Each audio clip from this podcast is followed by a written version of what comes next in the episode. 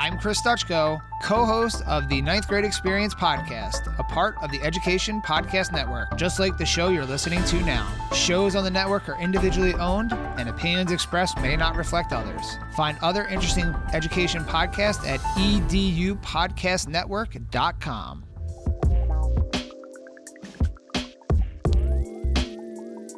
Hello, everybody, and welcome to another episode of My EdTech Life.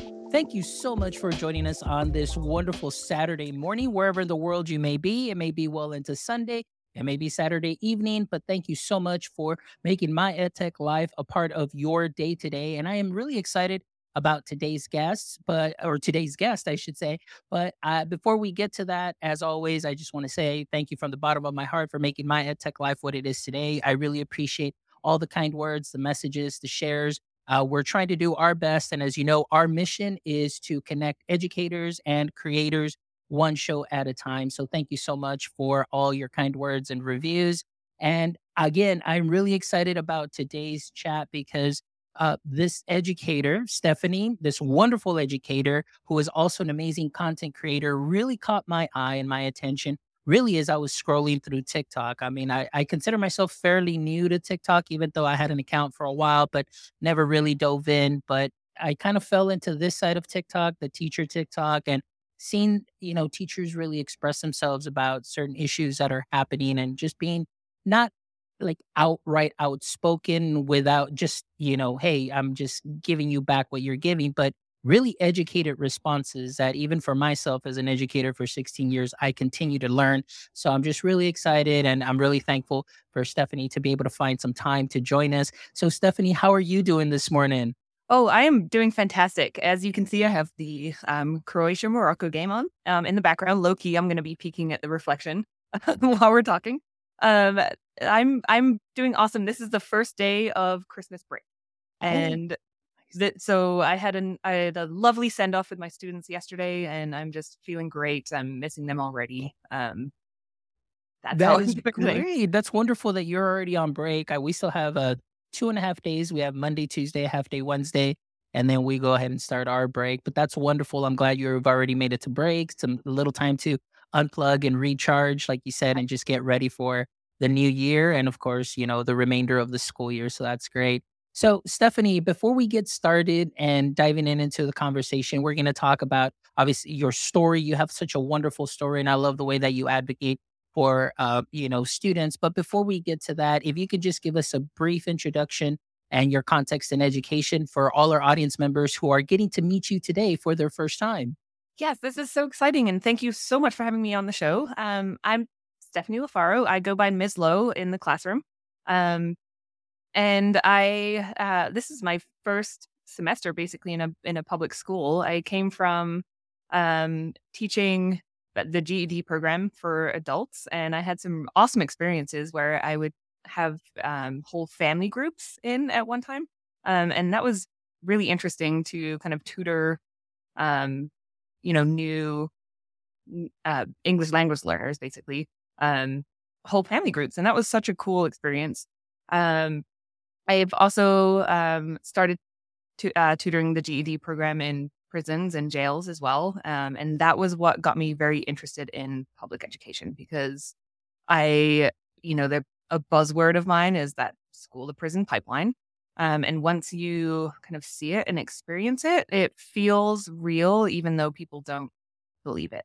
Um, and that was kind of what sparked my interest in like oh maybe i need to go into the classroom and kind of little old me just you know one one student at a time just try to prevent that from happening so. Awesome. You know that's wonderful and we'll get into that because i've had another um, guest uh, you know a couple several shows back andre Daughty and also the same thing he has you know a keynote and he does presentations on like you mentioned, like, you know, school or the prison pipeline. And so that's very interesting to get your perspective and working with adults.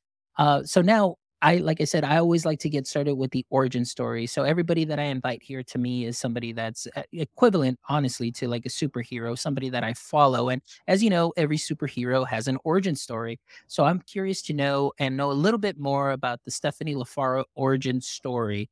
So my question to you is you can go as far back as you like, maybe through your experience in, in education, but really I wanted to know is education, you know, and going into the, you know, the adult uh, classes that you're teaching and GED, was education something you always thought that you would end up doing or was it something that you kind of fell into and then just absolutely just blossomed from there? So tell us a little bit about your origin story.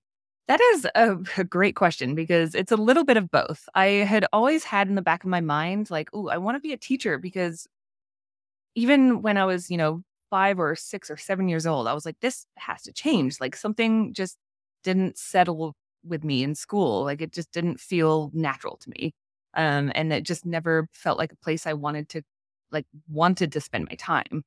Um, but that, you know, the legality of school. Like you just have to go there and you have to get in line and you have to sit, you, have to take your seat and you have to listen to the teacher. That's it. Um, but you know, from so from a very young age, like it just didn't settle with me. And it it showed throughout mm. high school. Um, I wasn't identified as a struggling learner until I was 11 years old. Um, and I knew by then that I was falling behind, but my results still kind of carried me through. And so I was one of those learners that slipped under the rug. Um, and I think it showed up a lot more in my behavior. Um, and so I was tagged as, you know, that troubled kid. And that is one label that I can't stand because behaviors are just a symptom. Um, and they always will be. Um, not saying that behaviors are always learning disabilities, but in my case, it was like I didn't know how to express the areas where I was struggling um, until until I got to sit down, you know, with an educational psychologist not too long ago, like recently.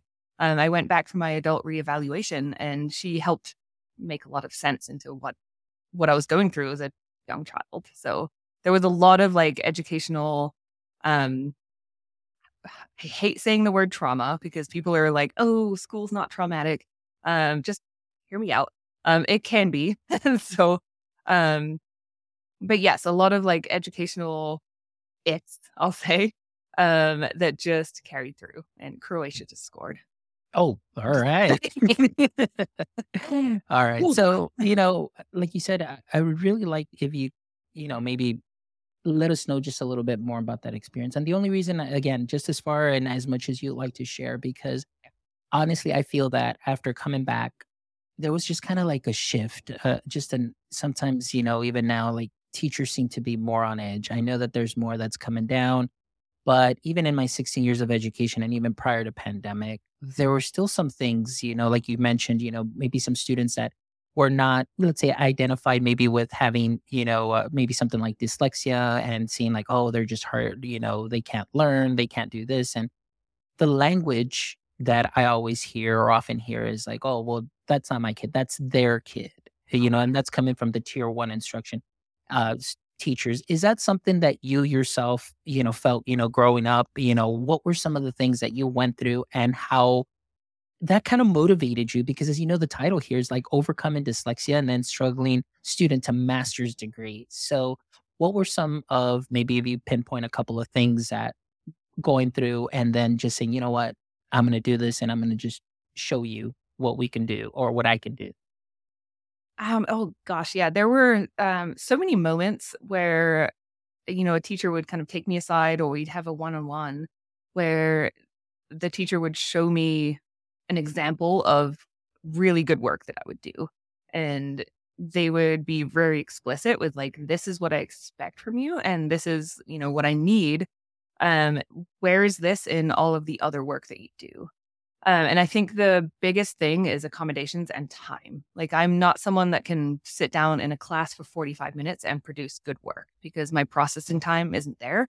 Um, and I think a lot of teachers kind of expect so much with so little time from our kids. Um, and you know, I actually do. I want to plug. I have to be careful with the words that I say because sometimes I'm like, "Oh, teachers do this and teachers do that," um, and I have been kind of commented on for assuming that I'm blaming teachers for this when really, like, I'm talking from experience. And as a struggling student, the teacher is the one in front of you, and that's where I'm coming from. So when I have all this experience and I want to, you know, sometimes I, I say things that are just from experience, but they sound like I am like, oh, the, the teacher is attacking me. So people kind of say like, oh, teachers aren't to blame. And I, I know that.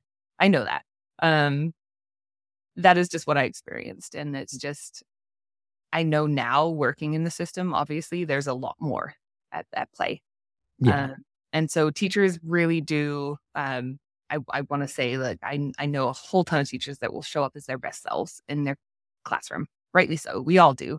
Um, and there's just so little that we can actually do to change the system. Yeah, you know, and you're absolutely right. You know, there's a lot of changes that need to take place just to make things a lot easier. But I, I like what you said. You know, uh, there's a lot to be expected with such little time. So oh, it's like that really adds to everything and adds to the pressure and adds to, you know, just having to move on because you have to finish curriculum. You have to worry about state testing you have to worry about in between testing like benchmarks and yeah. you have little mini assessments in between and it's like it just seems like every other week it's like a mini assessment you know data point and it's just test test test test and it's like wow you know so uh yeah that that kind of takes a lot of time and adds a lot of pressure to really you know making the the class you know hands on making it very engaging um you know it's very similar to a little bit of what we were talking in the pre-chat you know it seems like your classroom um, oh, and we'll talk about the the, the coding because I do want to congratulate you on that too, as well as I know that you are a recipient, you know, of ten thousand dollars, you know, from Code.org, and so we're we'll get into that work that you're doing.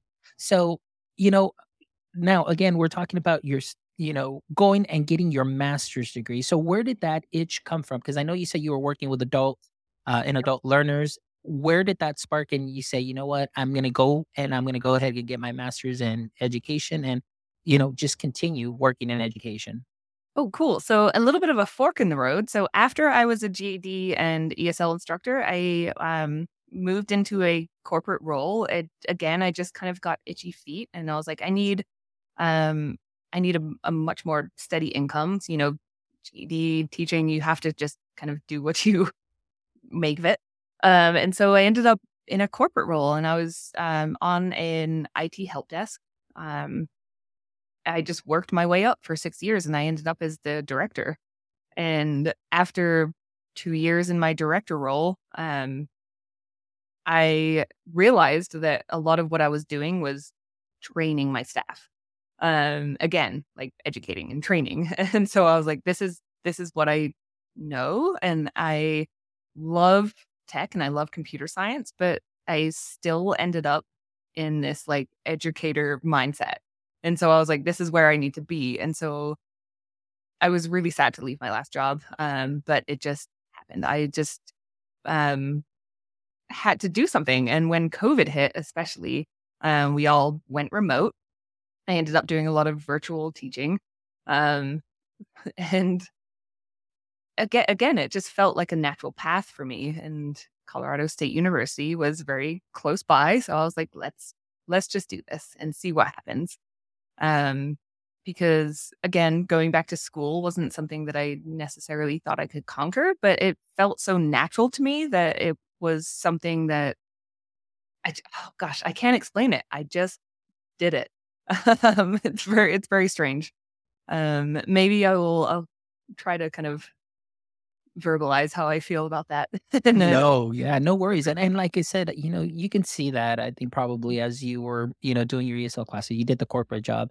And like you said, a lot of it dealt with instructing, teaching yep. your staff. And I think probably that's where the bug came from too, as well. And uh, you know, moving it into and getting your master's. So now I know, you know, when I ran when I ran into your account on TikTok, I think you were still doing your master's and you were posting things about your master's and you were working on your final assignments and papers and so on. So now going back to you know the experience that you had you know in let's say K through 12 and then going back into school what were some of the differences or what were some of the things that you now were okay you know this is what I'm going to go ahead and do you know I know that there's a, a lot of things that you know come down in the, those master's courses what were some of the ways that you were able to overcome you know like we're talking about just the dyslexia and to be able to just move through those courses Right. Um, so I would also like to plug that my master's program is the first program where I have maintained a straight A student. Um, when I don't want to say I graduated high school because I actually left high school. I didn't meet the requirements to graduate when I was 18. Um, and it was something that I didn't really consider at the time because, um, gosh, I don't know. I wasn't educationally minded. I didn't have that bug yet. Um, yet I did in a different, a very different way. Um, and oh, the question one more time. Oh yeah, no, just So- uh, you know, going into you know the master's program, and then of course, you know, maybe some of that confidence not being there from the K twelve experience, and now jumping in to something that's like very intense, you know, because a lot of these courses, there's a lot of studying, a lot of reading, a lot of writing. So, what were some of the things there that you felt were maybe just kind of like, oh man, am I making the right choice? Or you said, you know what, I got this, let's do this. Okay, perfect. Yes. Um, so I think in the gosh, in the master's level, like we get a lot of choice in our coursework. Um, and so I I didn't know that at the time because after um I, I did spend seven years getting my bachelor's degree. That was another kind of plug. Um and again, it was very much like you sit and get at the bachelor's level. But when you get to your master's level, you get so much more freedom in the areas that you want to research. And um, that definitely helped because if it's something that you're like very interested in, which is for me, it was like, I want to be that teacher, I want to be the change. Um, I was able to tailor my own master's program to, you know, my my plug, which is overcoming dyslexia. Uh, and that was obviously something that I'm very knowledgeable about. I have the experience. Um, and once I started producing work that was in that, that I was interested in, um, I just, you know, you just kind of find your flow after a while. Um, and it, it's different in research. Like you just kind of, I don't know how to explain it. You, you find your flow and then you just go. There you go. No, yeah. and you know, one thing that I love that you mentioned though, and I didn't experience that. Well, yeah, I experienced it a little bit in my master's program because again, it, it, they gave you choice. And like you said, if it's something that you're really, you know, interested in, you're able to work on those projects. And even now, even in my doctoral studies, there's one professor that was wonderful that she kind of just kind of got outside the box and said, you know what, guys, this semester, I'm going to give you a choice board. And as long as you have 21 contact hours here, but you can either do 10 hours of a conference, you can come to all my lectures instead, you can do a book study, you can watch a movie, and, or, and then in my case, because there wasn't my option, I, I raised my hand there in the Zoom session. I said, Can I do a podcast? They're like, Sure, go ahead and do a podcast. But what was interesting was all my classmates, their eyes were like deer in the headlights because it's like, what do you mean? I don't understand. Like, I get a like choice board. Like, no, no, like just tell me what I need to do because that's what I'm going to turn in. And we had probably a 30 minute conversation because there was still like, like, I don't get it. I don't understand. And so that's very interesting because it just seems like coming in from K through 12 and getting into, you know, uh, higher ed also, it's just, we're programmed to just tell me what I need to do and submit for the Yep. best grade or minimum grade.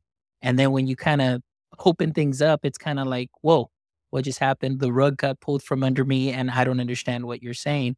And what I've been thinking about lately is what if we took this model that's in the higher ed space and move it to K 12 and really just give a little bit more choice as far as how the students present their work? Because I found a lot of success at the, the lower grade levels, allowing students to present their learning in very different modalities that they feel comfortable with. But as long as they met what my rubric was, I was, they're good. So, but Yep. so I love that experience that you had. That's wonderful. Yeah, yes. And I am certainly on board with that. I um, am very lucky to teach computer science electives, and I do that for seven, eight, and ninth and 11th grade. Um, my 11th graders, I, but I copy the AP computer science curriculum and bring it down one notch. Um, and I sometimes I don't even bring it down a notch. They can handle it. They they do it. Um, but my seventh, eighth, and ninth graders, I always give them a choice. Um, we are engineers. When you come into my classroom, you're engineers. Yes, it's computer science, but consider it STEM. Like we are at STEAM, even. So you can do computer aided design. I give them a choice of three um, uh, three final projects that they can do. Um, they can either build a website, which shows me that they can code in HTML and CSS. Um, you can build an app, which is JavaScript, um, or you can 3D print a tool. Uh, the tool has to be something that they can use in real life, and it has to come with a written statement of purpose. And I've had students print a whistle um, that they used in for the soccer team. So they 3D printed a whistle. Um, I've had a student print a spoon because she always brings noodles to my class, and she always asks me for cutlery. And I was like, "Hey, why don't you make your own cutlery?" Um, and so I set her up with, you know, the 3D print tool. And it takes a really long time. You have to be really intricate in the design studio, um, just like you are with coding and HTML. So again, it's like it comes down to this like engineering mindset. Um, and you put on your engineer hat and you follow this design process. It doesn't matter what you build, but you have to follow the process. Uh, and that's what I grade on, and they love it, and I love it. oh, that's wonderful. That sounds so great. So I want to talk a little bit more about that because you know this is tech and i know that this is something that you're passionate about too and i can hear it but you know like you said so you do multiple grade levels yep. you have a curriculum you either you know bring it down or just kind of leave it the same depending on the, the level of students yep so let's talk a little bit about you you know going from adults and you know teaching adults and now going into teaching in the classroom what were some of the man i wish somebody would have told me this first moments that you experienced yeah. Um. Oof. Well, I think one of them was again acknowledging my own like privilege and my own whiteness. I have to say, um, because I did come from you know middle class family and I had all the opportunities. Um, struggled through them, but I had the opportunities, and um, I guess I was just blind as to how many of us don't have those opportunities. Um, and I think once my eyes started opening to that, it was like, well, I'm in a place where I can actually stand up and do something about this. Um, and that was what really lit a fire under my butt and got me going.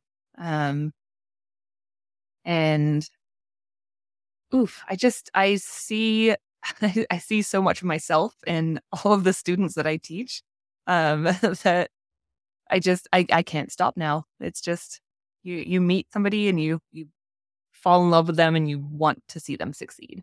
That's so. great. You know, and that's the thing that I love too that you mentioned. And, uh, you know, I talked about it a little bit in the pre chat that, you know, as I was going through your social media and going to what you were saying here, like you said, you know, oftentimes when we find ourselves in within our students and say, oh man, I remember that, or I, I can see a little bit of me in that, and so on it kind of helps you adjust a little bit and it kind of helps you really just show some compassion and some empathy and just yeah. be there and then of course like you said you know you want to make the change and now that you're in a position where you can make some change happen you're definitely willing to do it and go all out so i'm just really excited about that so talk to me about just like i said that that quote that i saw you put up um, you know as far as referencing I want to be the teacher that I needed when I was in school. So how does how has that helped you shape your classroom community?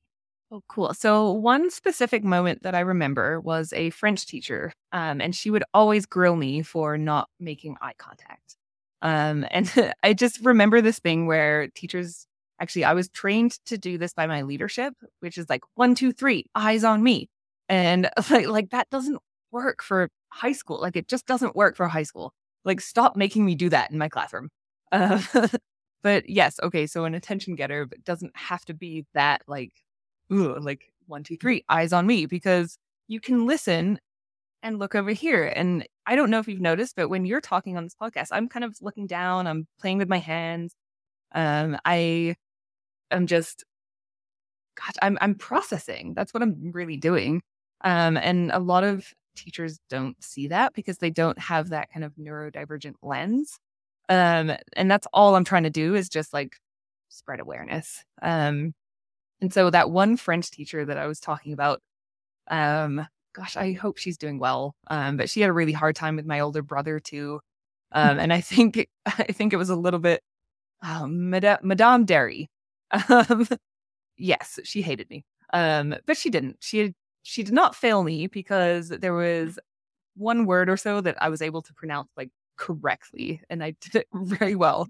Um, and so she wouldn't fail me. Um, but it's just remembering all those little tiny things that I was dinged for in school. I'm I'm not gonna ding my kids for those little things too because I had good intentions that were just perceived the wrong way. Like yeah. I when I'm looking at the floor, I'm and you know playing with my wedding ring, I'm really glad that I have this as like a fidget.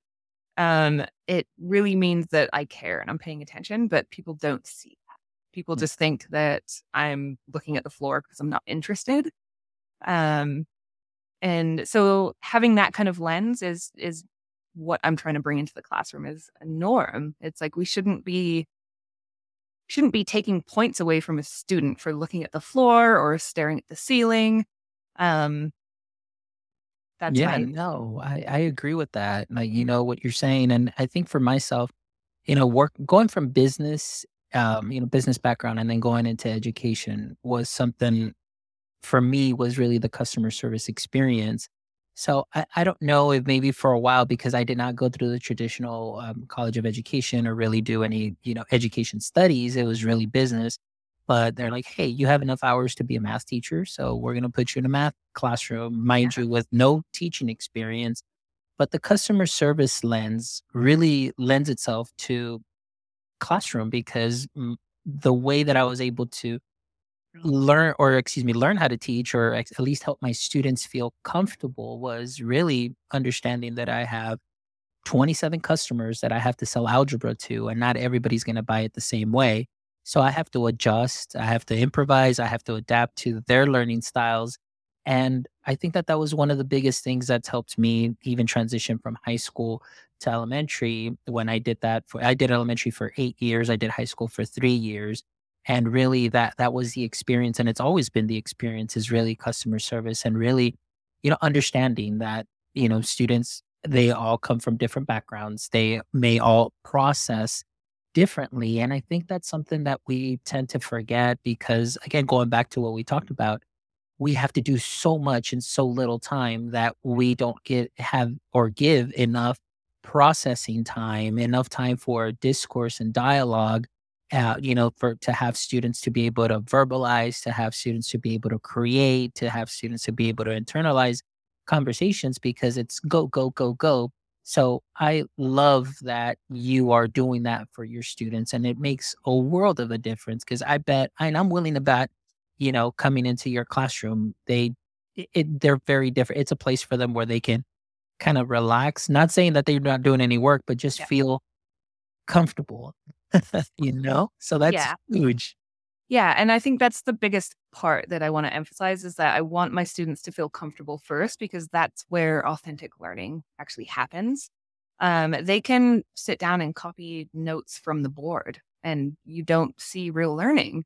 Um, but when I'm circulating and I hear the discussions, it's just, again, like I'm just like, oh, I'm doing the right thing. Okay. I can, like, I've got it. like, oh, that's yeah. great. So let's talk a little bit about, um, you know, code.org. Please tell us what that was all about because, of course, this is the My Ed Tech Life podcast. So we got to throw some tech in there. So tell us a little bit about what uh, it all took place, uh, you know, in order for you to mm-hmm. receive mm-hmm. this wonderful grant from code.org. Yeah, so I uh, so code.org is a beautiful platform. I'm going to do a quick plug. Um, this is not sponsored. Um, I just love their computer science curriculum.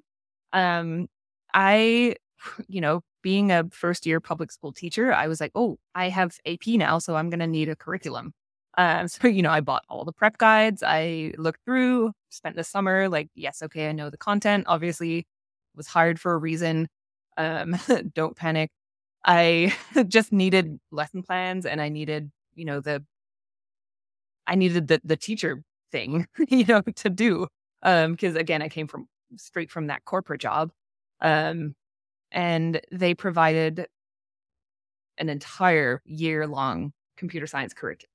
um, and it it is fantastic. I often take their lessons, um, will kind of differentiate and modify them a little bit where I need to, um, but they have the brick and mortar for the AP computer science curriculum, and um, it's fairly new in my network. So my district is 14 schools, um, and I have this little club of computer science teachers in our schools. Um, only half of us use that curriculum. And so I was like, okay, so I'm going to take this and kind of make it ours. Um, and I just stumbled upon code.org. They had a prize going for teachers. And they were like, what are your plans for expanding computer science in your school? Um, that was the entire prize. And they were like, show us what you um, plan to do in the next school year, and we'll give you 10K. And so I was like, this is perfect. Like, I'm going to, I'm going to submit my um, proposal, and it was to take a code.org um, course. Uh, so I'm already using the computer science principles course, and I wanted to take their computer science discoveries course. Um, I will link everything in my TikTok uh, profile for everyone who's interested. Um, and I also have it all on Teachers Pay Teachers, which is free. So it's TPT, but all of my stuff is free. Um, that is aligned with code.org. And I'm I'm blabbering. Um, but anyway, they had that competition to take a code.org course, um, show how you're going to use it in the 2023 2024 school year, um, and submit it. Um, and so I did that with their computer science discoveries course. Um, and it was just impl- uh, like uh, showing code.org how I'm going to implement their computer science discoveries course and their hour of code um, club and it was just a Google form that was linked out of code.org, and I submitted it. I had my school leadership submit a letter of support. Um, one school in every state um, ended up with the prize money, and for Colorado, yours truly. It was really cool. Um, it happened in so fast, and I just submitted the form, and I was like, okay, you know, it's one of those things where you submit it and you don't think anything's going to happen. Um, two weeks later, I hear from my principal before code.org, and she's like, Stephanie, like, check your email, check your email. And I was like, what is it? What is it? What did I do? Did I miss a meeting? Oh God, am I in trouble? Um, no, I won 10K. I was like, wow, like it was, it was such a cool experience. And then I got connected to code.org, um, on social media and, you know, I met their, um, outreach manager and he's fantastic. I can't wait for him to come to the school. Um, it's the first time I'm ever going to hold a big prop check. Um, going to go up in my classroom forever. And I'm I'm so glad. I just it was again happened so fast and um you know that's great. That's wonderful, you know, and you know I'm a huge advocate of, you know, coding or you know programming and you know all, all those tools. I mean, grow growing up, yeah, I loved to tinker. We lived in a yep. in kind of like a citrus farm sort of so that we lived there my dad worked there and so they had a shop that was open and I would just go into that shop and that all the workers were out, you know, on the tractors, they were out on the fields and everything doing the citrus stuff and everything. But I would sneak in there and I'd just be like tinkering and everything. I'm glad I never, you know, lost a limb or a finger or anything because I was always playing with the saws and tinkering. But, you know, I, when I moved into elementary, I was able to bring that, like you said, and that enthusiasm with the coding and programming. And I oftentimes think that many, uh, you know, underestimate what a young student can do when you just put some of these tools right before them. And oh, uh, one of the things that helped me was I, I wasn't the expert at the tool, but I wanted to introduce it and I would introduce what I knew.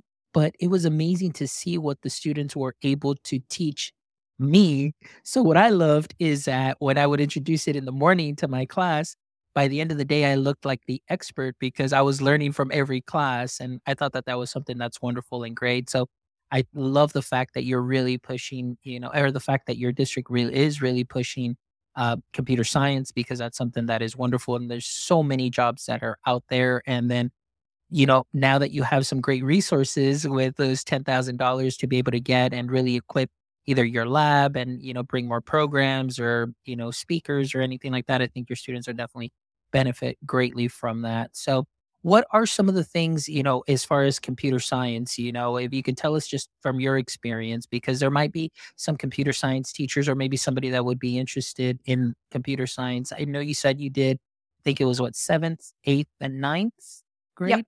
Yep. Okay. And, and 12th. and 12th grade. So, Yep. what are some of the things, you know, being your first year teaching, you know, maybe some of the best advice that you would give when starting, um, you know, a program like this or really diving in into a program where you might have to work with multiple grade levels?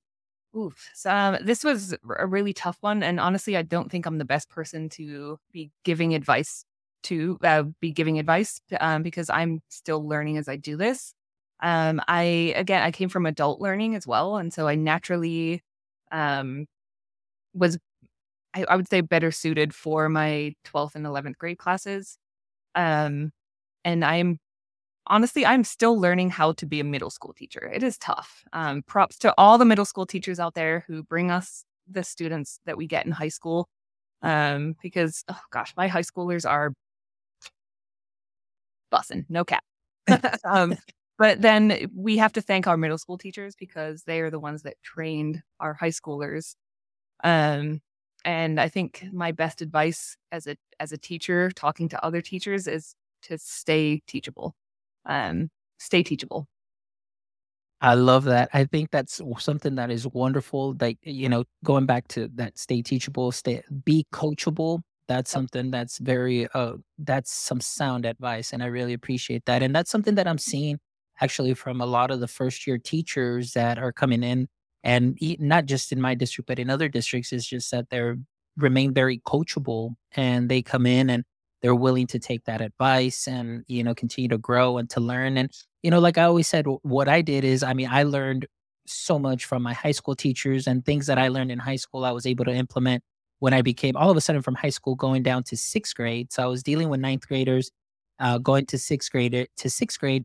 And then I was like, well, there isn't too much of a difference, you know, other than the age, you know, the kind of the behavior is a little bit the same, but I kind of had to adjust. But it was just that, like adapting to my customers and knowing that and learning from high school, sprinkling on some of the great things that I learned there, but then also learning from my colleagues in those grade levels and then moving down to fifth. And then sometimes what happens is I move to a different school. So now you're learning a different style because from school to school, there's different cultures, different ways. So it, it's great to just still be coachable and still be able to learn. And I think that's something that's important because at the end of the day, we're going to benefit professionally, but also the students are just going to benefit greatly from that as well. So I lo- absolutely love that. So as as far as uh, again going back to your computer science class, um, you know, you said you do a lot of stuff with uh, 3D printing and so on. And so now that we talked a little bit about some of the projects that you did, I know I want to dive in a, a- just a little bit deeper. Uh, you know, as far as your classroom, as far as uh, you know, curriculum wise, assessments are a lot of your assessments just project based. Um, you know, how do you handle that in your classrooms, depending like from grade level to grade level? Oh, yeah. So uh, the good thing about code.org is that they provide rubrics for all of their um, final projects. Um, and in my AP class, you know, there's uh, clear standards that they have to meet. Um, it's all logged in my AP classroom. Um, and that's where they do most of their assessments. Um, and a lot of, oof. Okay. So I love I love my formatives. I do a lot of formatives at the beginning of the year, um, so that you know I can go back and update those grades when they crush a summative um, at the end of the year, and they show me that they actually mastered it. Um, I will go back and update you know that beginning of the year grade, um, which is what I believe formatives are for. Um, it's to you know show ongoing growth. Um, and yes, a lot of it is um, rubrics, rubric based. Um, is this something that actually meets the purpose that you defined at the beginning of the trimester or the beginning of the year? Um, did you meet your own project goal? Um, I think with my elective classes, I'm a little bit more flexible with how I grade that. Um, is this something that you were proud of? Um, a lot of like self reflecting um, goes into their final grade. Um, and that that's really important too. It's like giving them a chance to speak up, even if they, you know, did not meet that rubric. Like, why didn't you meet it? What is what would be something that you're changed? Like, I take that into account as well. Um, I love that. I love that, you know, and just the fact, you know, and it's so funny that you mentioned rubrics because this last semester in my curriculum transformation class, we the our professor was like, "Oh yeah, eh, it it turned out coincidentally that it was the same topic I was researching, but she said, you know what? This semester for curriculum transformation, you're going to find something that is either trending or an idea or something that you think that can help uh, the education system. And so my thing right away was ungrading because I was a big fan of ungrading when I was in the classroom and everything was done with rubrics. So now that you mentioned that, it really does give the students the ability to reflect. And I absolutely agree that I think that's something that is so powerful because oftentimes when you give an assessment, it's like, all right, here's your grade. They're like, okay, great. I got an 80. I passed. Yep. Let's say they just grab that paper, shove it into the abyss that is their backpack, never to be seen again. And that's it. But with, you know, the ungrading process, it's really you're focusing more on the learning and not so much on the grade. But I mean, they're still going to get a grade. You know, don't get me Yeah. wrong. There is still a grade, but I love that reflection piece where you can dive in a little bit deeper and just really either guide them along the way as as far as learning how to self-reflect or you do have some students that really understand and just say wow like i i didn't realize this and they start really opening up and just really growing from that so those are some of the things that i love i just want to give a shout out to amanda macias who's joining us and i love this comment that she says amanda macias says there's a myth that adults and children learn differently in reality it's all learning about how we learn best so big shout out to Amanda. Thank you so much for your support. I really appreciate it and joining the show. All right. Well, Stephanie, it has been just an amazing conversation. Thank you so much. I really appreciate you taking the time. And again, I'm very honored because as I told you earlier, pre chat, I was like, oh my gosh, I have somebody that's TikTok famous on my show because I stumbled onto your account and I love the work that you're doing. I've been sharing your uh, social media accounts throughout the show. And of course, they'll go on the show notes. But if you'd like, please make sure you plug away. You know, is there a way uh, that uh, our audience members would be able to reach you and maybe, you know, again, just rem- remind them about those resources that you might have available to them? Oh, yes. So my website, stephanielafaro.com, um, com, just like my name, uh, no spaces, dot com. Um, it's still in process, but it is available. It's open. Um, I have lesson plans on there. I have um, a lot of dyslexia resources as well. Uh, again, most of it is just like from my experience um, and a lot of the research that I did in grad school. Um, I'm also on Teachers Pay Teachers. Again, just STEM teacher Steph or CompSci Teach um, on Twitter. If you search anything on Teachers Pay Teachers, I will probably show up. Um, all of my resources for AP Computer Science are free. Um, and actually, all of my resources on TPT uh, are all free. Um, and I also want to say, Fonz, I was a little bit starstruck coming on here um, because um, how I'm accidental famous on TikTok. I'm not even famous. I'm just accidentally TikTok famous. Um, but your My EdTech Life podcast is the real deal. That's what's famous. Um, and so I was starstruck. Oh, well, thank you, Um, Stephanie. I really appreciate it. You know, like I said, and of course, uh, you know, I, I I'm glad that we were able to find time because I'm all about this. This is really my what my passion is and what I love to do. And the really the mission of the show is that organically turned into this is just to have some wonderful, delightful, great-hearted, you know, teachers such as yourself and educators to amplify their voice and the amazing work that you're doing. But one thing I do want to say too is I want to thank you for just also being very open in, you know, about your experience, you know, K through 12. And then of course, being able to overcome the, uh, you know, that going into your master's program. And now, you know, you're bringing such great energy into your classroom. And I'm just really excited and delighted to see your success. I'm delighted to see things from your lens, your perspective, and of course, the, the benefit that that's going to bring to your classroom culture, your community, and your students. And you know that definitely your your school is very lucky to have you. Your kids are very lucky to have you. So I'm just really excited about that. So Stephanie, before we wrap up, this is uh, the last segment of the show, and we always end with three questions. So my first question to you would be: Is this in the current state of education? What would you say is your current edu kryptonite? My edu kryptonite. Um, ooh, the idea of pedagogy. So, in my master's degree, I learned about the adult side of pedagogy, which is andragogy. Um, the concepts of andragogy are just human needs, um, not necessarily adult needs. And so I would say pedagogy is my adult kryptonite because pedagogy doesn't cover how humans learn. Um, I, I know. love that. I know. That, that Yeah. is a great answer. I love that. No, and I- and I'm I'm I'm with you on that. I'm not gonna say anything. We I, did have a class on that where we Mhm. talked about that, and I was like, "Hmm, yeah. So no, Mhm. great answer. Thank you. All right. Next question. If you could have a billboard with anything on it, what would it be and why? Um, it would be dyslexia, bringing the sexy back into dyslexia. Oh my goodness, that is great. I love it.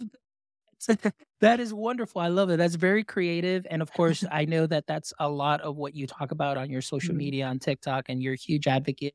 And you always have some wonderful answers. And, you know, just the way that you really educate a lot of people out there. We know that there's a lot of trolls out there, but then there's a lot of people that just sincerely may be just misinformed about what is out there. But thank you so much. But I love that idea. I could just picture that just like, you know, driving by and it's like, hey, there you go. I know who that's from. All right. Now, last question, Stephanie. If this was the Stephanie LaFaro show and I was a guest on your podcast, what might be one question you'd like to ask me? Um, one question I would like to ask you is what inspired you to go full on doctorate?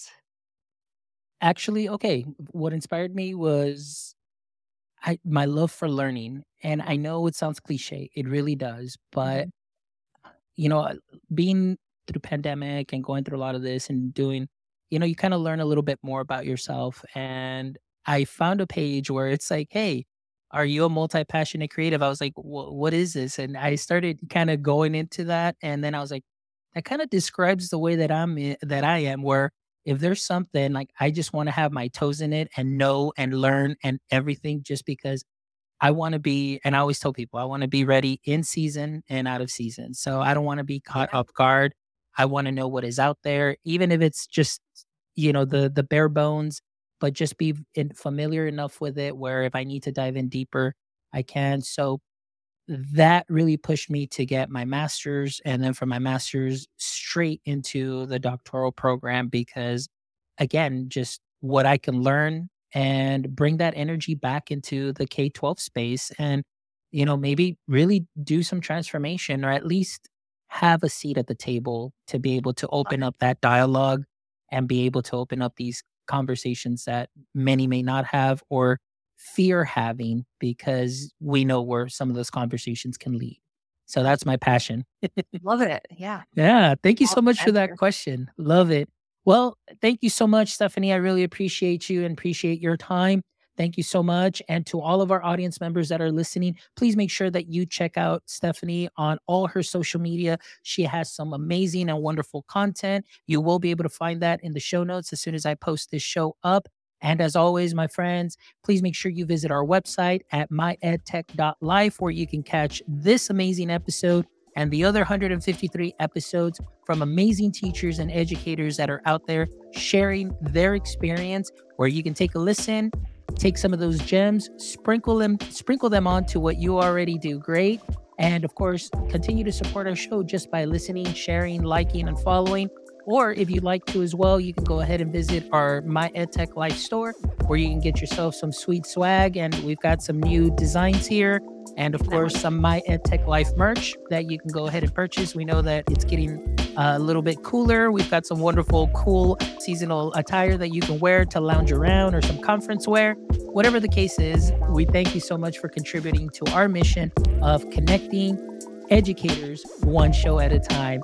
So as always my friends until next time don't forget stay techie